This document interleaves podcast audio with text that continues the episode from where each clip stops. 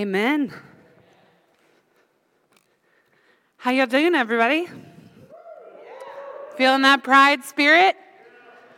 I uh, I love, I love when we get to really dwell in Scripture. And I actually think that maybe today, whatever uh, tech problems we have may have allowed us to be even more present and slow and connected to the words of the text today. Because I'm hearing the murmurs already of folks putting some dots together with the words indecent and shameful about dancing and nakedness. And maybe we see a little bit where this is going on Pride Parade Sunday, yeah?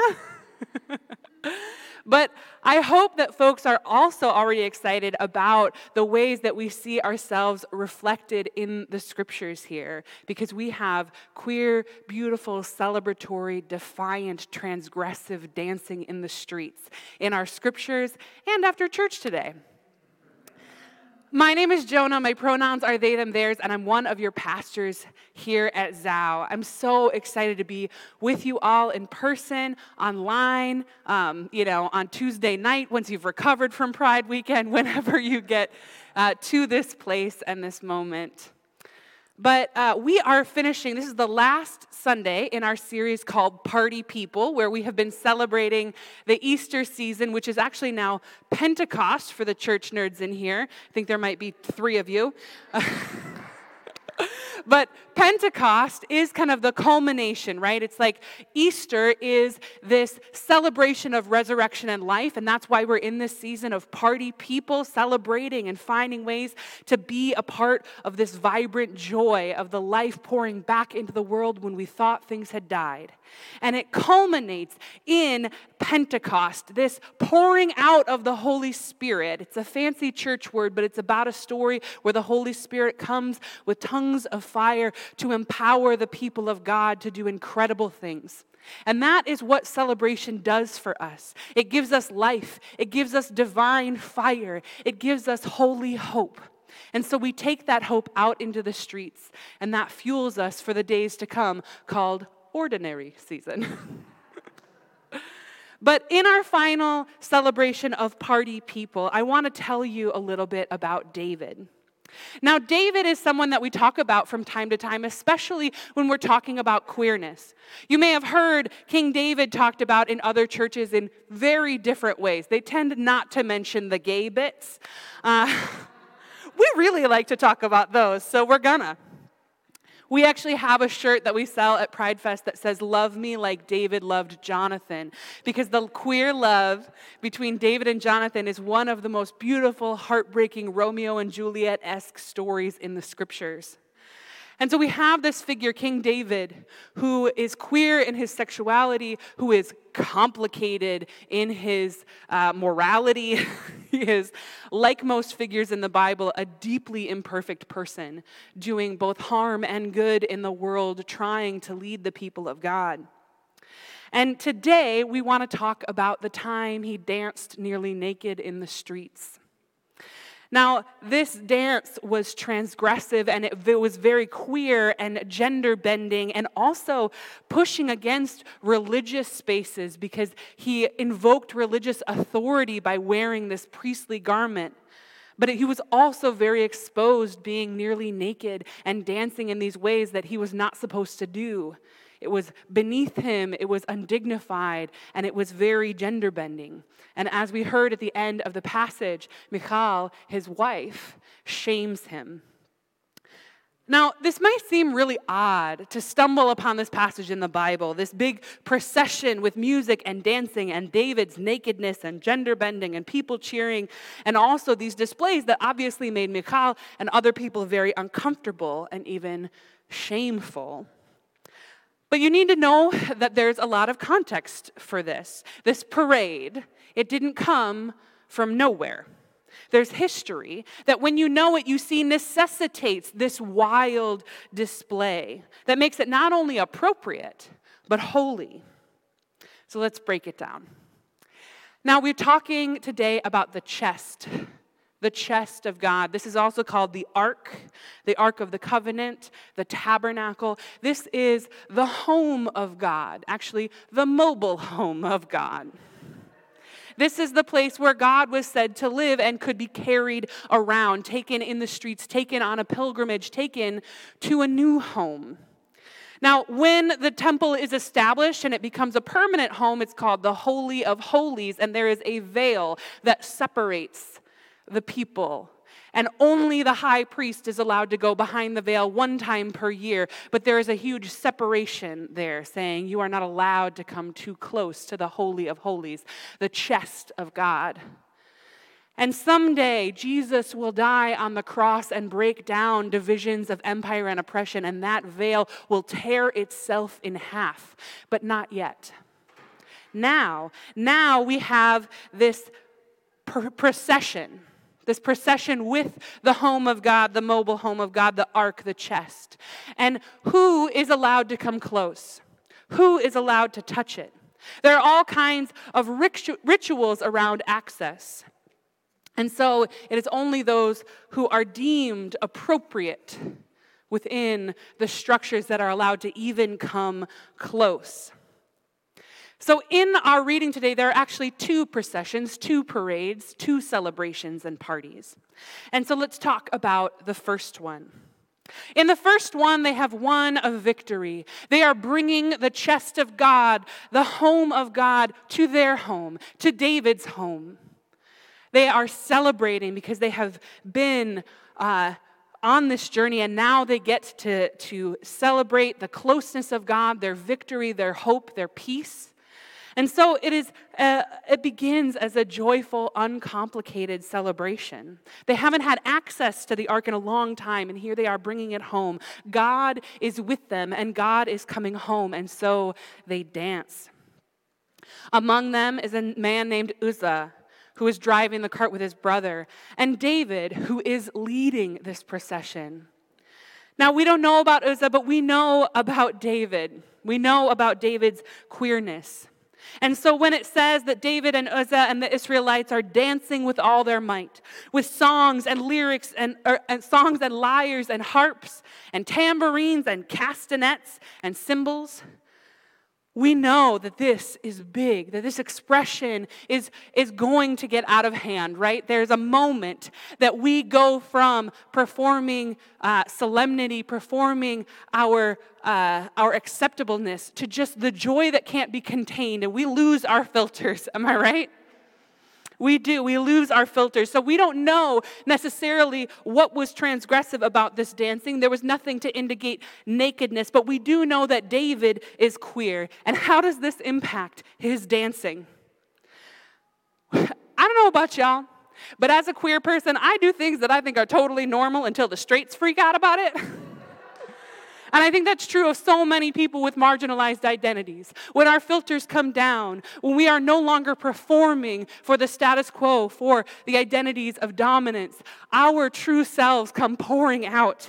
And as they dance, as they celebrate, as their filters fade away, the oxen that are carrying the ark, those beasts that are tasked with steadying, with keeping the status quo, they are disturbed by the dancing. Overwhelmed perhaps by this display, by the queerness that is pouring out, that is unmanageable anymore, that is not performing correctly, the oxen, those who are supposed to keep everyone on track and slow and straight for God's sake, the oxen shake the ark violently. Uzzah reacts instinctively. This is the home of God. This is the chest of God.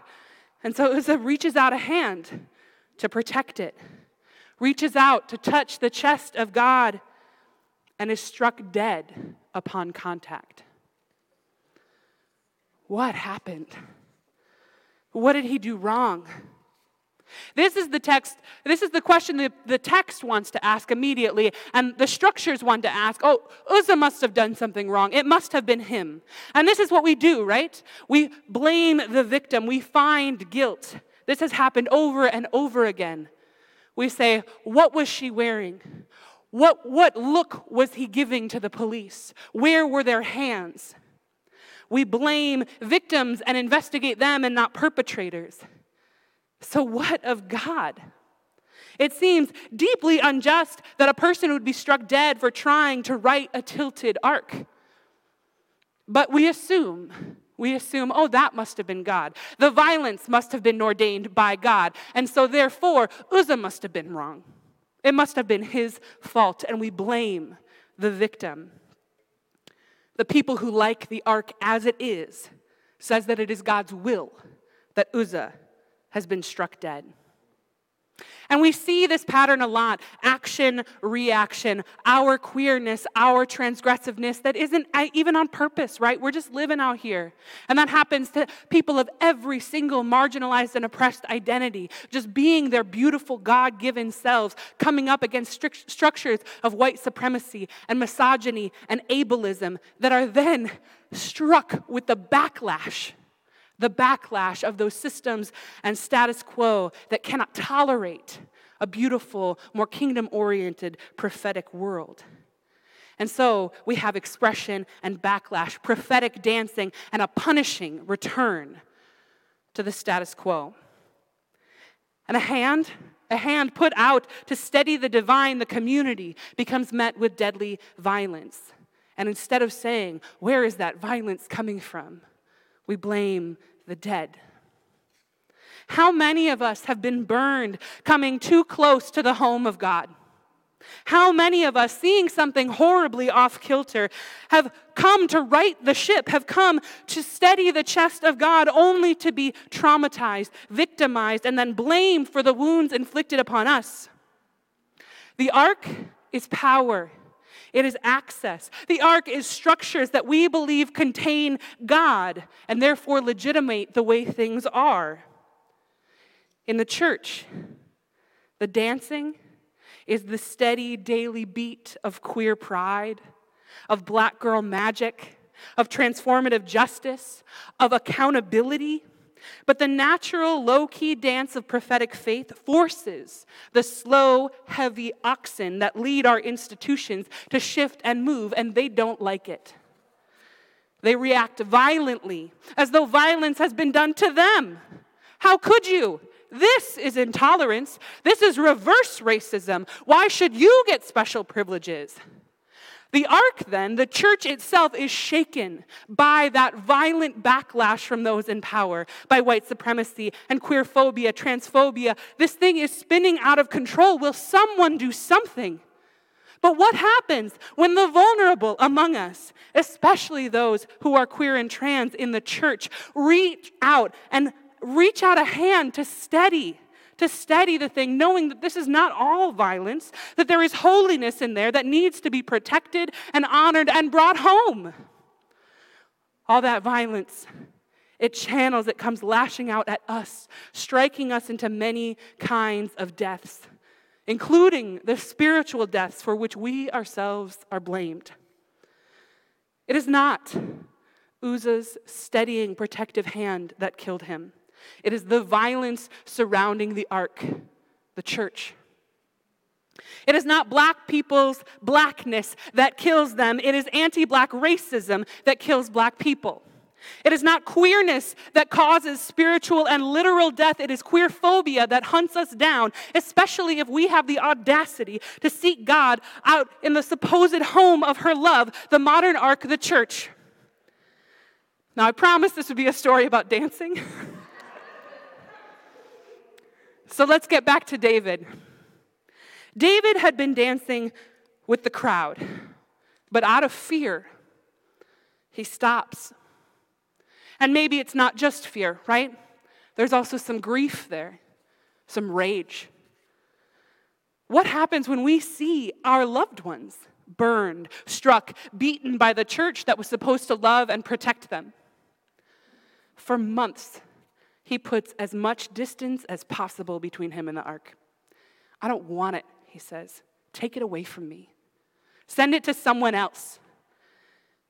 And so it goes to the home of another person, and he sees that person blessed from afar.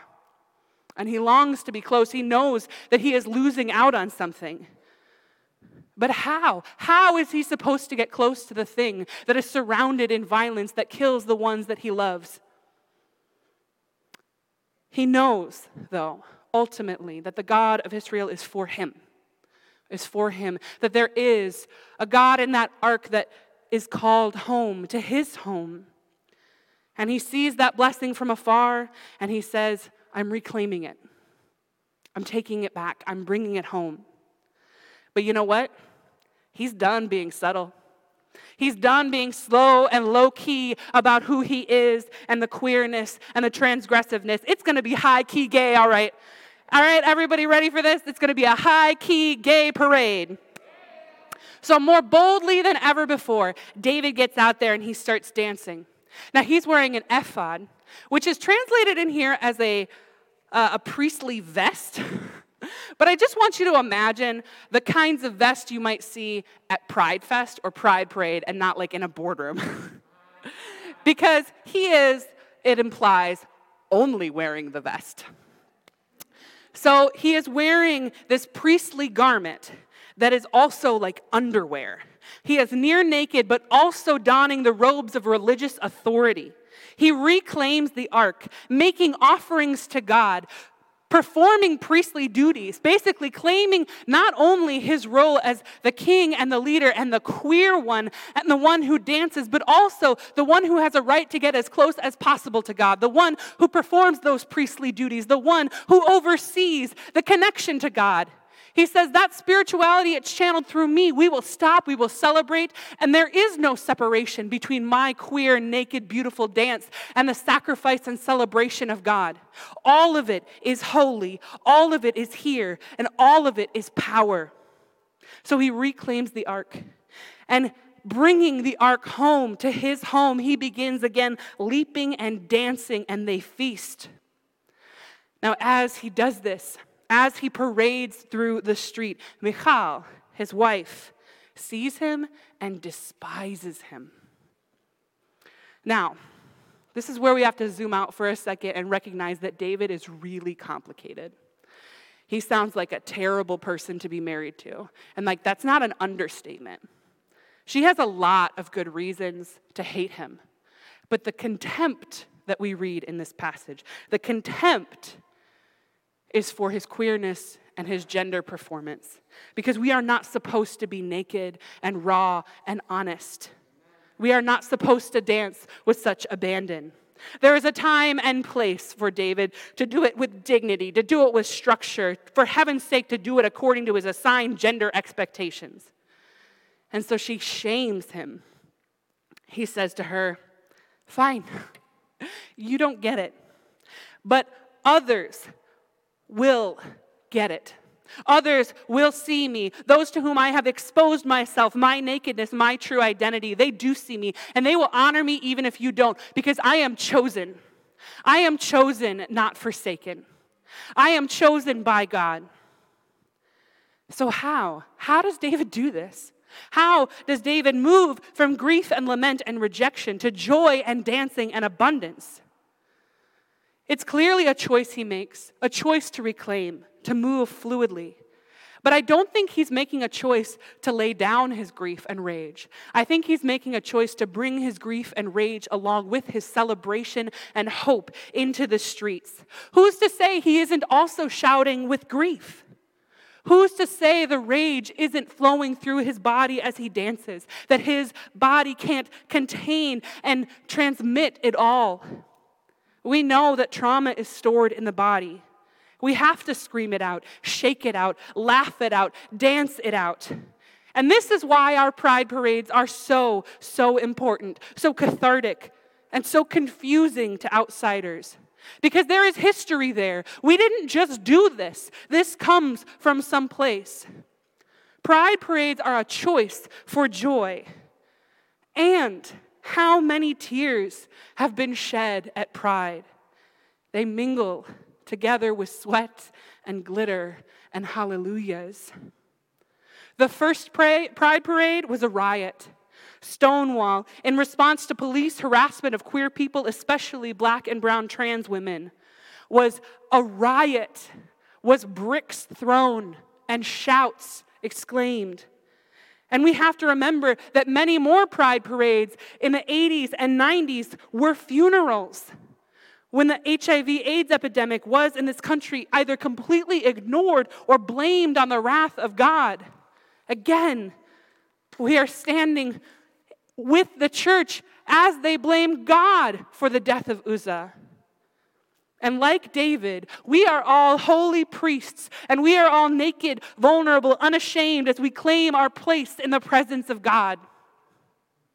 I love to wear this collar during Pride Fest, but I love to wear it not like some of my colleagues do with dress pants and dress shoes, but with my chucks and my snapback and my they them pin. My queerness is holy and it won't hide or pretend to be something it's not. And yes, our parades are a defiant expression of queer sexuality and nakedness. And there's a context for that. It's not about being lewd. It's about not having the patience to be subtle anymore. You didn't like us any better or accept us anymore when we tried to fit in. So, you know what? We're done. We're done. We're going to be us in all of our beautiful, queer, transgressive, naked dancing glory, and it's going to be a party because we are party people. And our holy parties can be funerals and riots and church and celebration all at once. And we will bring belonging home again. And you can shame us if you want, but we won't stop because the people of God who see us will honor us. We are chosen. We are not forsaken. We are who God says we are. We are the people of God. And so, this Pride Month, this Pride Weekend, this Pride Day, I want you to consider joining us in the streets. And I want you to consider how that is an act of faith, of holy transgression, an expression of the fullness of who you are, a laying down of trying to fit in, and a taking up of the priestly garments that are given to you by God to claim your holy right to the home of God, the chest of God, the presence of the divine. Will you pray with me? God of wild dancing, God of rage and grief, God of justice and truth. May we have the strength and insight to claim your truth, to name violence for where it comes from, and to replace that violence with joy and authentic shouting and dancing. May we take our place as your chosen in the streets, in the church, and everywhere. May we honor one another, even if there are those who despise us. And may your holy love, your holy queer spirit flow through us in the streets today and every day, that all may be touched by the vision of your prophetic kingdom, which is wild and queer and uncontainable and beautiful and holy. In your name we pray. Amen.